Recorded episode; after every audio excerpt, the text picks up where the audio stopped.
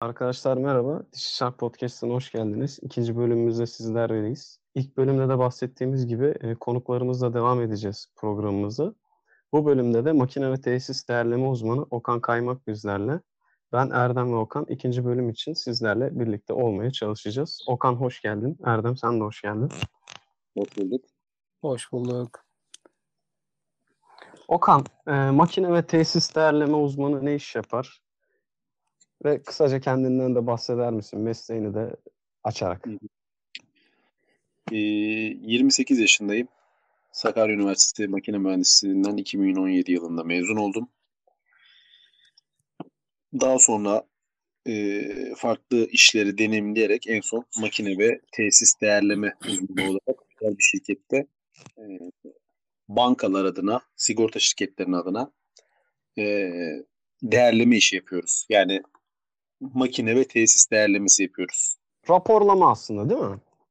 Raporlama bir nevi. Yani örnek veriyorum. Senin bir fabrikan var. E, nakite ihtiyacın var. Sen de bankaya başvuruyorsun. Diyorsun ki ben e, kredi istiyorum sizden.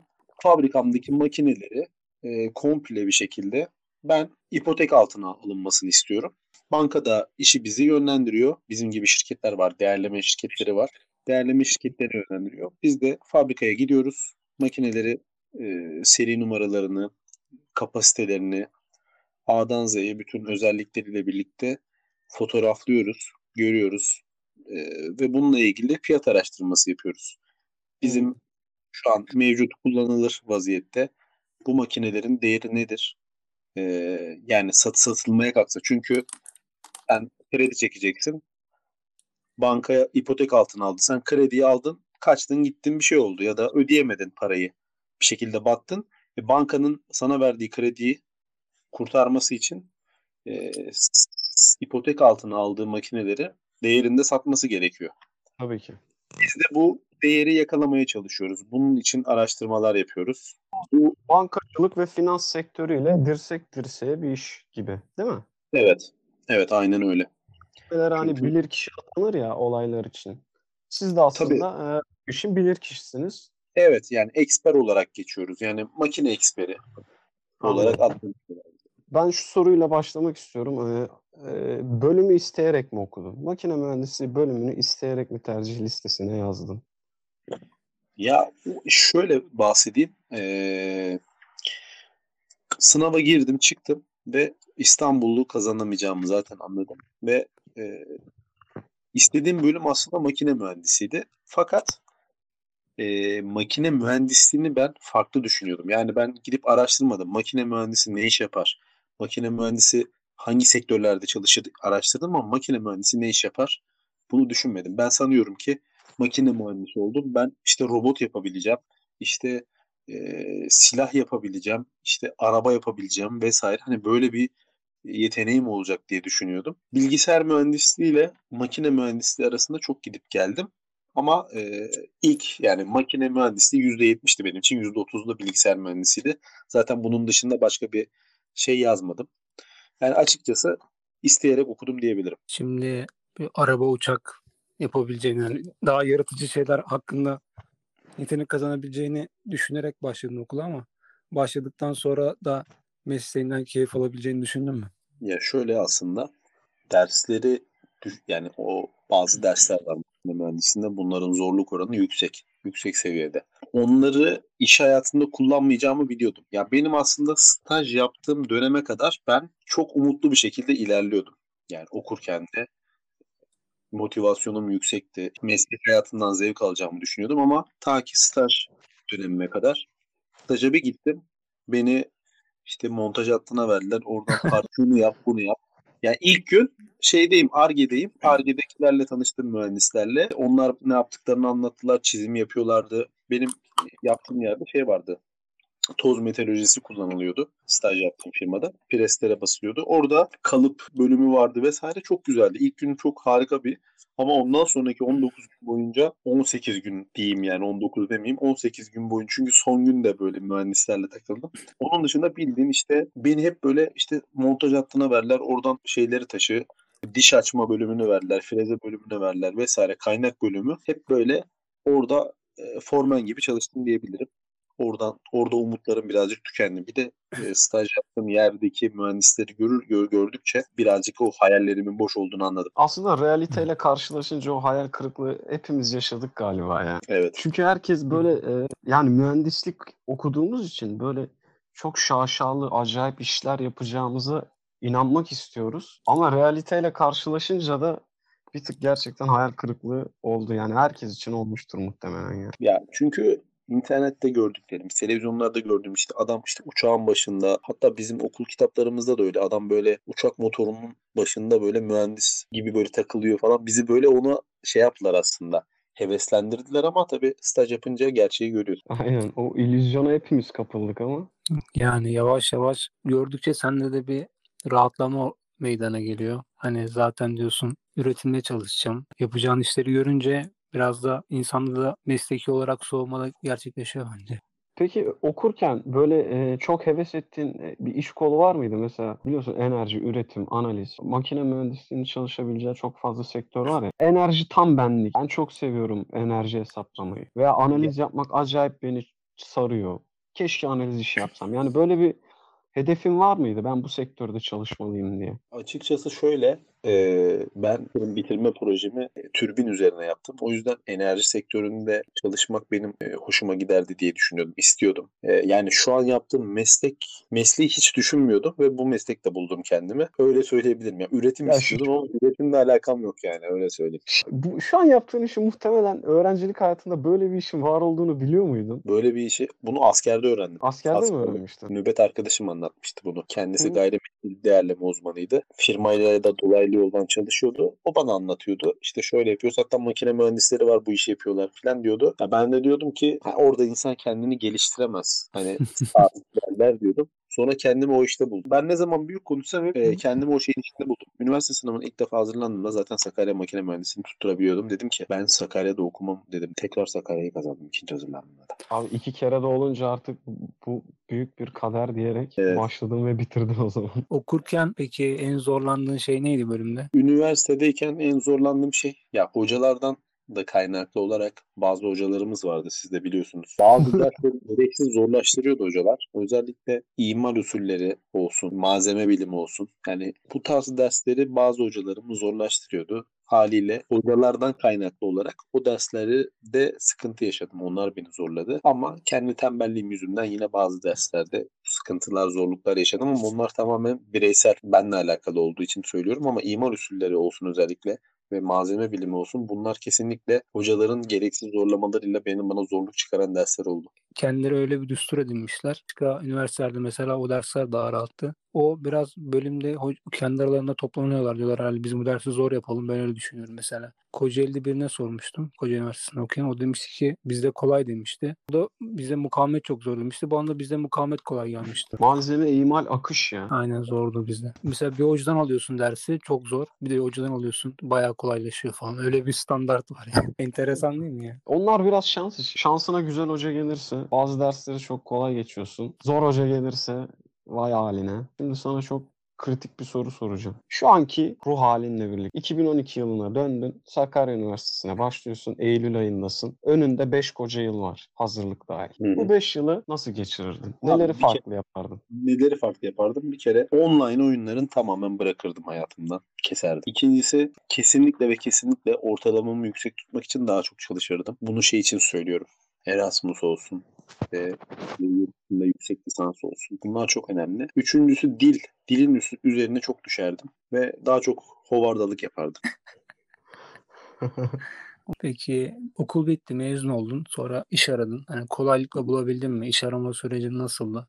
İş bulmak yani nasıl sence kolay mı? Şöyle bahsedeyim ondan. Ya benim açımdan e, olaylar çok farklı oldu. Ben yanlışlıkla iş buldum diyebilirim. Yani istemeden iş buldum diyebilirim. İnsanlar aylarca uğraşıyor. Ya şöyle e, iş buldum derken ben mezun oldum.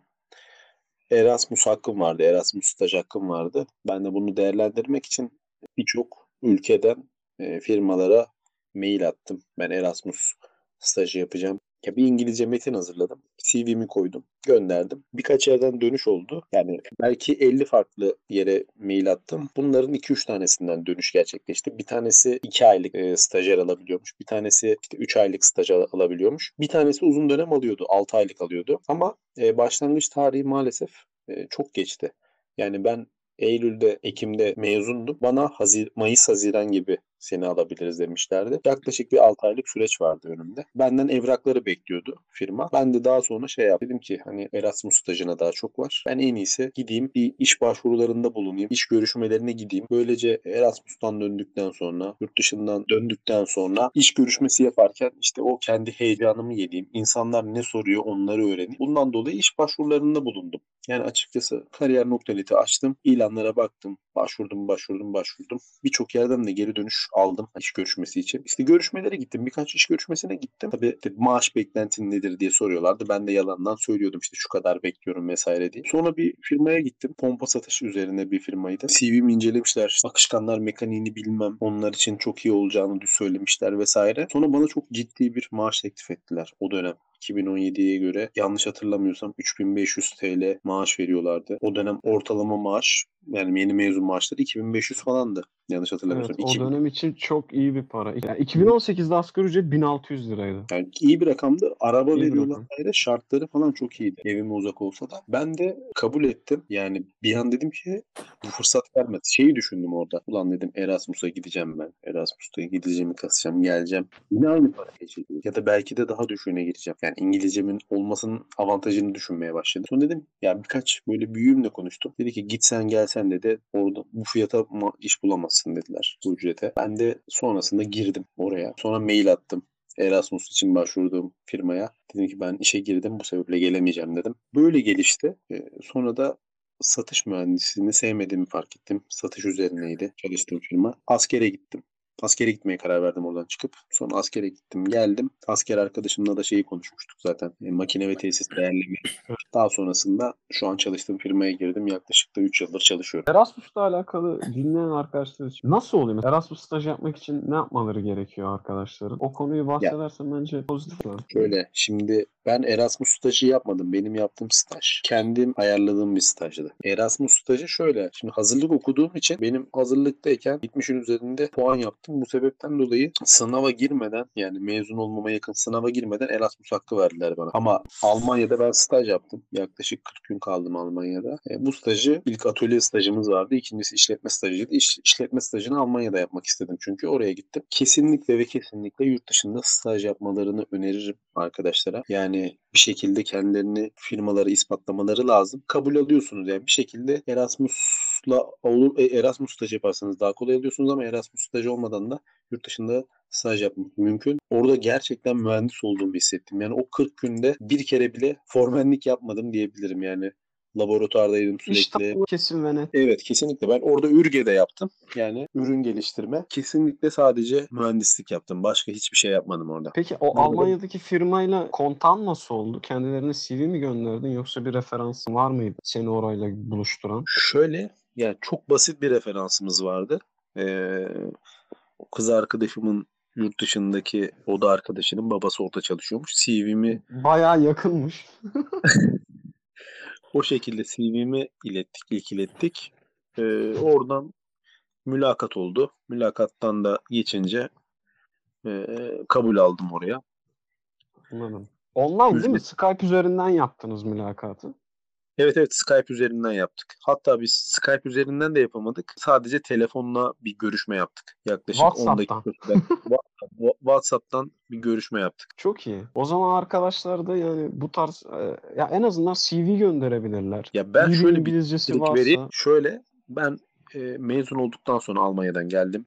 Stajımı sundum. Staj yaptım. Staj belgelerimi teslim ettim. Sonra mezun oldum. Mezun olduktan sonra da Dedim ki Erasmus staj hakkım var. Erasmus staj hakkımı değerlendireyim. Ee, internete girdim. Özellikle üniversiteleri, teknokenti olan üniversiteler mevcut. Ya da kendi içlerinde işte anlaşmalı olduğu firmalar olan üniversiteler mevcut. Üniversitelerin hep Erasmus ofislerine ve makine mühendisleri bölümüne mail attım CV'mi.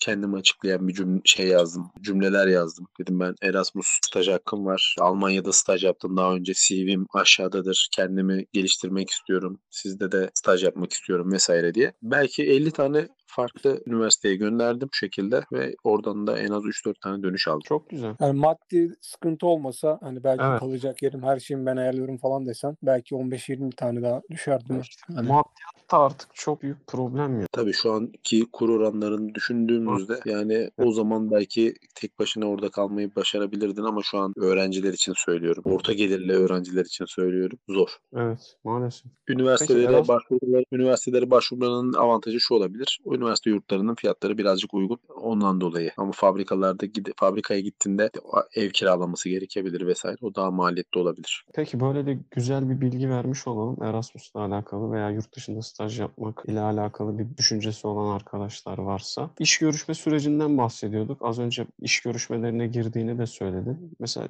karşılaştığın çok absürt bir şey oldu mu? Mesela çok absürt bir soru. Ya Mesela absürt- senden çok kel alaka bir beklenti içinde oldukları bir şey. Böyle bir şey yaşadın mı? Şöyle oldu. Kurumsal bir firma vardı. Soğutma üzerine çalışıyorlardı. Şu an ismini unuttum. Büyük bir firma. İş görüşmesine gittim oraya da. Sonra normalde süreç şu şekilde ilerliyor. İlk önce insan kaynaklarıyla görüşüyorsunuz. İnsan kaynakları "Ha, tamam diyor bu, bu adam bizim şirketin profiline uygun diyor. Sonra sizi senin departman müdürünle ya da departman mü- genel müdür yardımcısıyla da görüştürebilir seni. Süreç bu şekilde ilerliyor. Ben gittim görüşmeye. İlk görüşmede insan kaynakları ile görüştüm. İnsan kaynakları tamam dedi. Yani tamam demedi de dedi ki sizi şeyle tanıştırmak istiyorum dedi. Departman müdürüyle tanıştırmak istiyorum dedi. Onunla İngilizce mülakata gireceksiniz demişti. Ben bir şok oldum. Dedim ki içi, içimden konuşuyorum tabii. Dedim hazır değilim buna ne yapacağım? İngilizce mülakata gireceğiz falan filan. Kim bilir bana neler soracaklar. Sonra adam geldi tanıştık. Dedi ki İngilizce mülakattan önce dedi bir CV'ni incelemek istiyorum dedi. Geldi böyle CV'me baktı. Aa dedi sen dedi Almanya'da staj yapmışsın dedi. Evet dedim.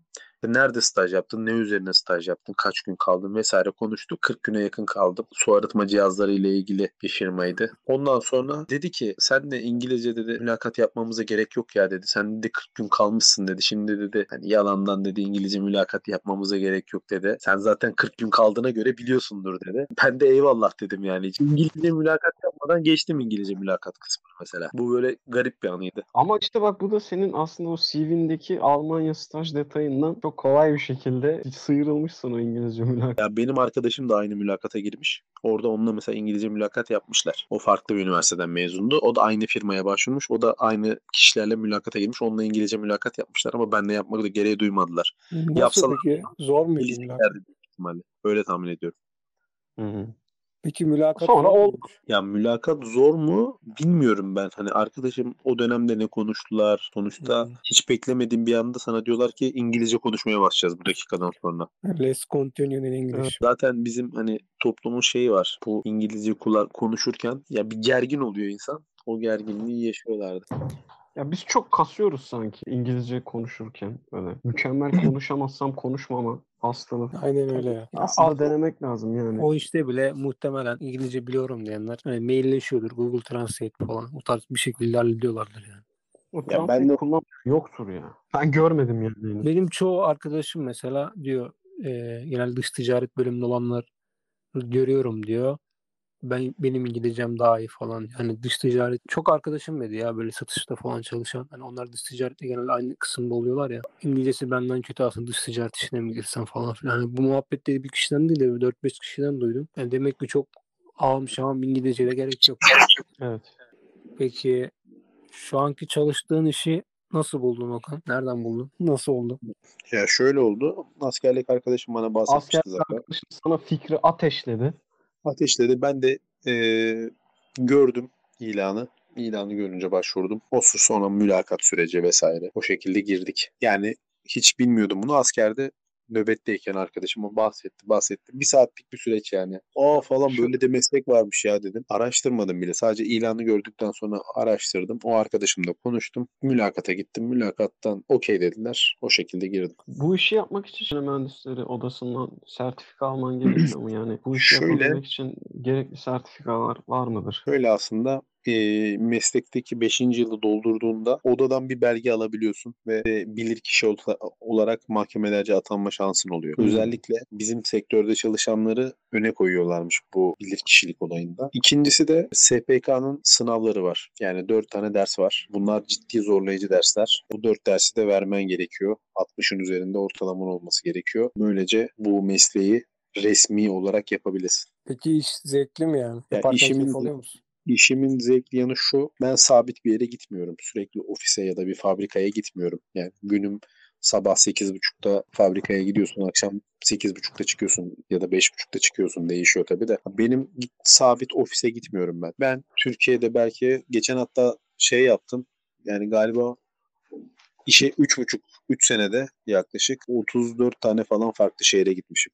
Güzel. Okan'ı programa getirtebilmek için çok uğraştık ya. En kötü arabada çekecektik zaten. Yarın uçağım var. Antep'e gidiyorum. Hayırlı yolculuklar diyelim şimdi. İşin güzel yanı şey oluyor. Mesela Trabzon'a gitmedim. Sümele Manastırı'nı da çok mer- merak ediyorum mesela. Muhtemelen e, o zaman şey, seyahatleri iş seyahatlerini turistik bir hale de getirme fırsatınız oluyor tabii ki işiniz bittikten sonra.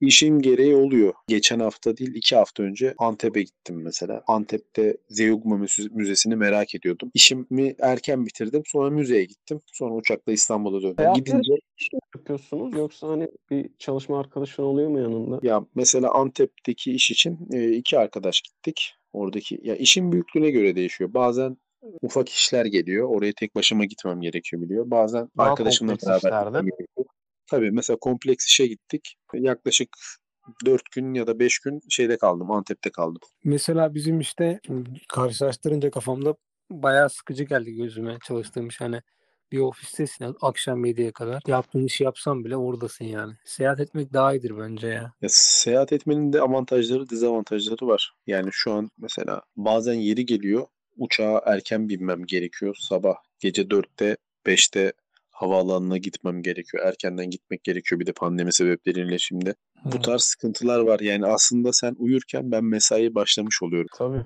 Ve ha, bazen, çok. Ve bazen hani e, evli olanlar için bir tık daha zor. İşte eşin evde sen 4 günlüğüne 5 günlüğüne Antep'e gidiyorsun. O evde yalnız kalıyor.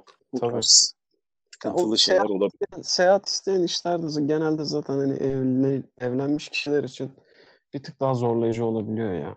Yani öyle yani. Ama güzel yanları da var yani. Tabii ki keyif. Ya bekarken çok güzel. Evliyken de kafa kafa dinlemeye gidebilirsin yani. Kendi aynen bir kaçış oluyor. Peki seviyor musun şu yaptığın işi? Yani şöyle kısmen seviyorum diyelim. Neden kısmen?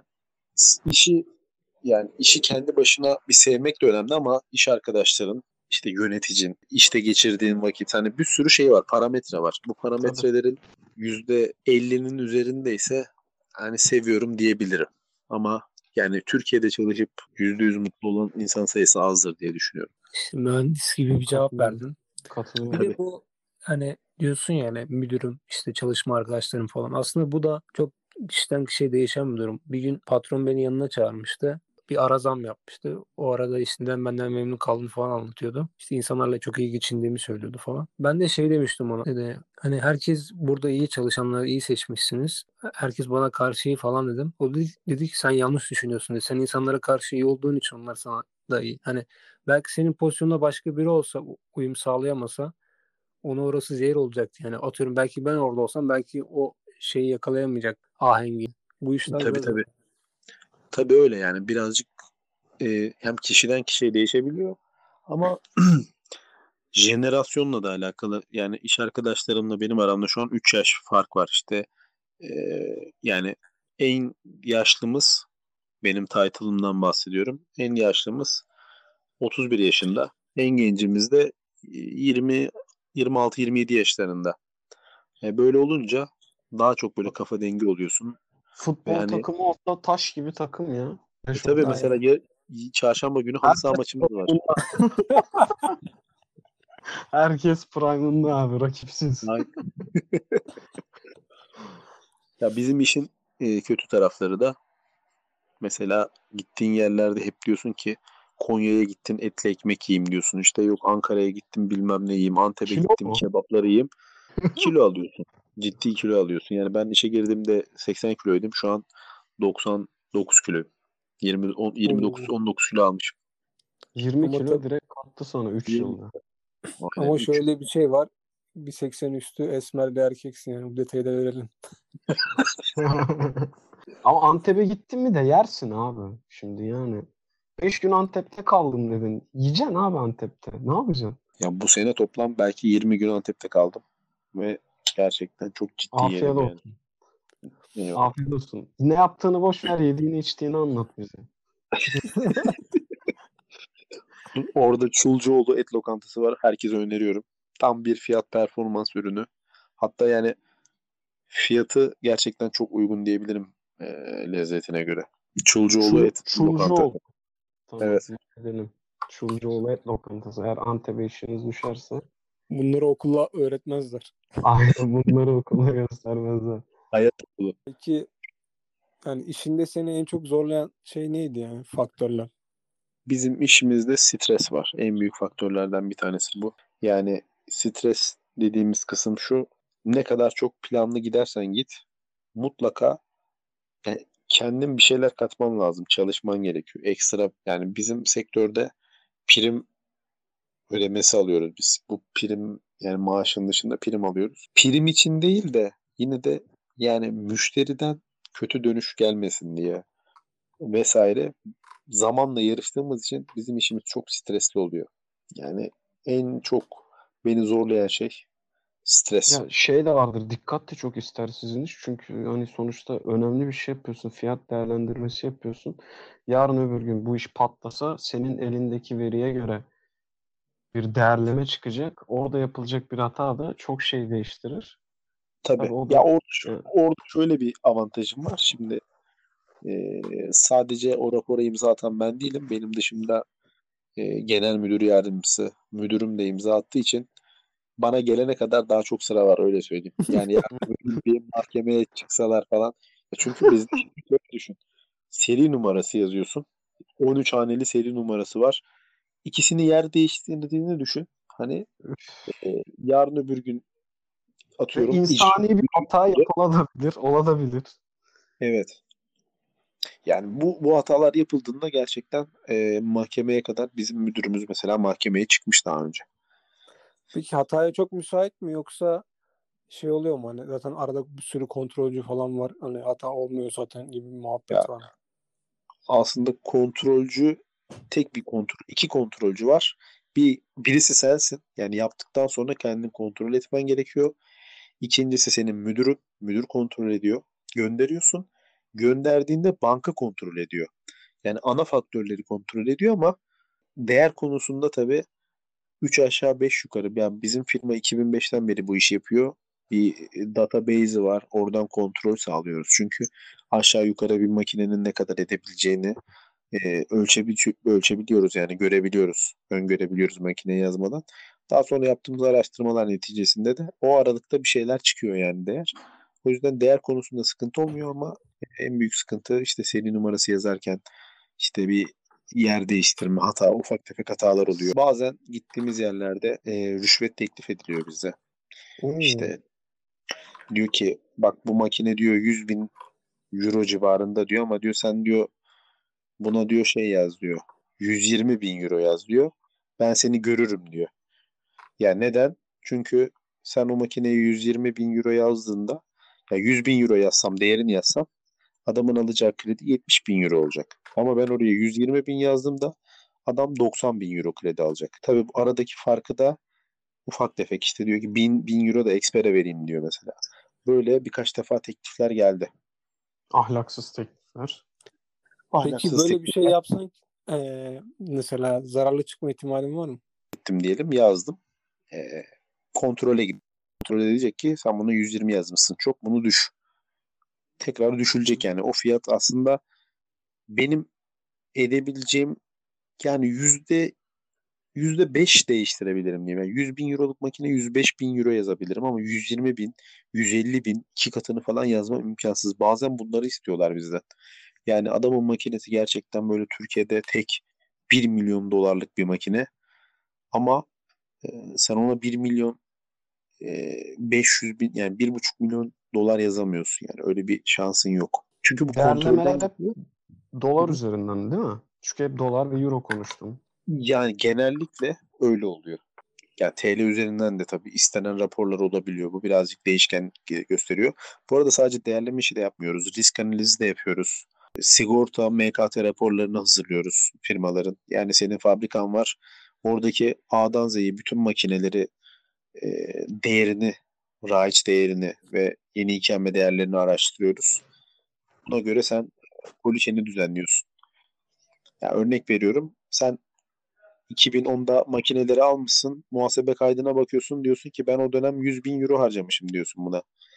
Halbuki o makinelerin yerine koyman için şu an belki de 250 bin euro harcaman lazım ki makinelerin aynılarını yerine koyabilesin bir hasar durumunda. Böyle durumda da firmalar şununla karşılaşıyor. Diyor ki kardeşim diyor sigorta firmasının diyor ki benim diyor makinelerim yandı bana yenilerini getir ben senden poliçe yaptım diyor. Sigorta firması da geliyor bakıyor. Diyor ki kardeşim sen bana 100 bin euro bildirmişsin diyor ama senin makinelerin yenisini yerine koymak için 250 bin euro ihtiyacımız var diyor. Ben bunun Hmm. diyor 100 bin karşılarım. 150 bin euroyu sen cebinden karşılayacaksın diyor. Adam da kalıyor orada. Neden? Çünkü e, belli dönemlerde 2 yılda bir böyle makine e, mutabakatlı kıymet takdiri ekspertiz raporu deniyor bunlara. Bunların hazırlanması gerekiyor. Böylece eksik, eksik sigortanın önüne geçilmiş oluyor. Evet hep iş iş iş konuştuk. Biraz zaman- daha lav konuşalım. Biraz da şey Binance Bitcoin borsası. Binance Bitcoin borsasına nasıl girdiğimi anlatayım size. Bir gün Erdem dedi ki ben dedi parayı buldum Mildaga dedi. Erdem hep parayı buluyor abi. Sonra bana diyor ki e, şeyde kaldıraçlı işlemlerde battım.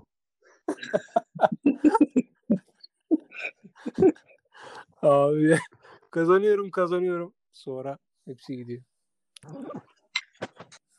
Şimdi yeni mezun arkadaş okulu bitirdi. Bu efsanevi podcast yayını dinledi ve dedi ki ben bu adamın yürüdüğü yoldan yürümek istiyorum. Bunun için bu, bu arkadaşın ne yapması lazım? Gerçi bahsettim ama bölümde kızlar da var yani. Ya şöyle mezun olduktan sonra ilk iş askere gitmesi olsun. Tavsiyem bu yönde. Bedelli de yapsa bir şekilde askerliği aradan çıkarması lazım. Sonra SPK'nın sınavlarında çalışmaya başlaması lazım. Dersler gerçekten zor. Yani eee, üniversitedeki dersler gibi değil ve sayısal dersler de değil. Genellikle bu işte muhasebe, finansla alakalı dersler olduğu için bize uzak. Yani bir mühendise uzak kalıyor bu tarz şeyler. Ee, o yüzden belki bir 6 ayını vermesi lazım bu sınavları geçebilmesi için.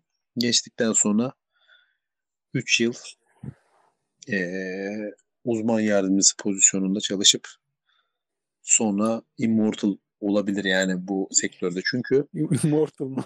aynen gerçekten. Çünkü bu sektörde çok az lisanslı makine mühendisi var. O zaman senin Yani işi yapabilmek için mühendis olmak bir şart değil, ön koşul değil. Sınava isteyen Makine- herkes girebiliyor yok. mu? Makine, makine mühendisi olmak ee, ön şart. Ön şart ve tek şart mı? Tek şart aynen. Makine mühendisi olman gerekiyor. Makine Sabıka- sadece bu işi yapamıyor. Tasvirler de var ama ikinci bir şirketin de olmaması gerekiyor. Bu tarz böyle ufak tefek şeyler var. Aslında bu çok muhteşem bir şey. Çünkü mesela diğer mesleklerde atıyorum e, hukuk okuyorsunuz, avukat oluyorsunuz. Yani bu işi farklı meslek grubu yapamıyor.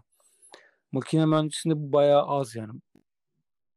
Yangın, işte bu sektör var, böyle asansör, belli başlı sektörler var ve bunlar çok böyle hmm, nasıl diyeyim çok kıymetli e, hani çok da para etmiyor aslında bu işler. Ama yine de bir istihdam alanı yaratıyor. Öbür alanlarda e, farklı meslek şey dahil olabiliyor. Aslında bu hani makine mühendisliği için olumlu bir gelişme yani bu tarz şeyler. Çünkü elinde bir diploma var ve bu diğerlerinden sana fark yaratıyor. Ama mesela bizim tasarım içinde tasarlayabilen çalışır yani. İlla makine olmana gerek yok. Tabii o programı öğrenmek istemiş mesela şey yapabilir. Bizim mesela şu an benim çalıştığım sektörde Türkiye'de geçen yıl sadece 86 tane lisanslı makine mühendisi vardı. Ve bu sayının hani ben şey biliyorum sadece 7-8 kişi e, bu işten ayrılıp farklı bir sektörde devam ediyor. Bunu ben biliyorum. Çünkü bizim ofisten arkadaşlar ayrılan arkadaşlar da oldu. Yani olsa olsa şu an 100 tane lisanslı makine mezunu vardır piyasada. Ee, Aslında çok niş bir iş ya ve önemli. evet. Çok, Ya çok mesela getirdik arkadaşlar. geçen geçen yıl ben e, başvurmadığım halde 6-7 tane firmadan arandım. Yani bizimle çalışmak ister misiniz? E, bu Evet. yayını patronu da paylaş. Yok zaten bilgileri var. Ee, iki tane arazam aldık yani. Öyle söyleyeyim. İş 2020 mühendise bak. 2021 yılında. Onlar da bunun farkındalar. Gerçekten e, sizi geliştirmeyecek ama parası iyi olan bir sektör ve eğlenceli.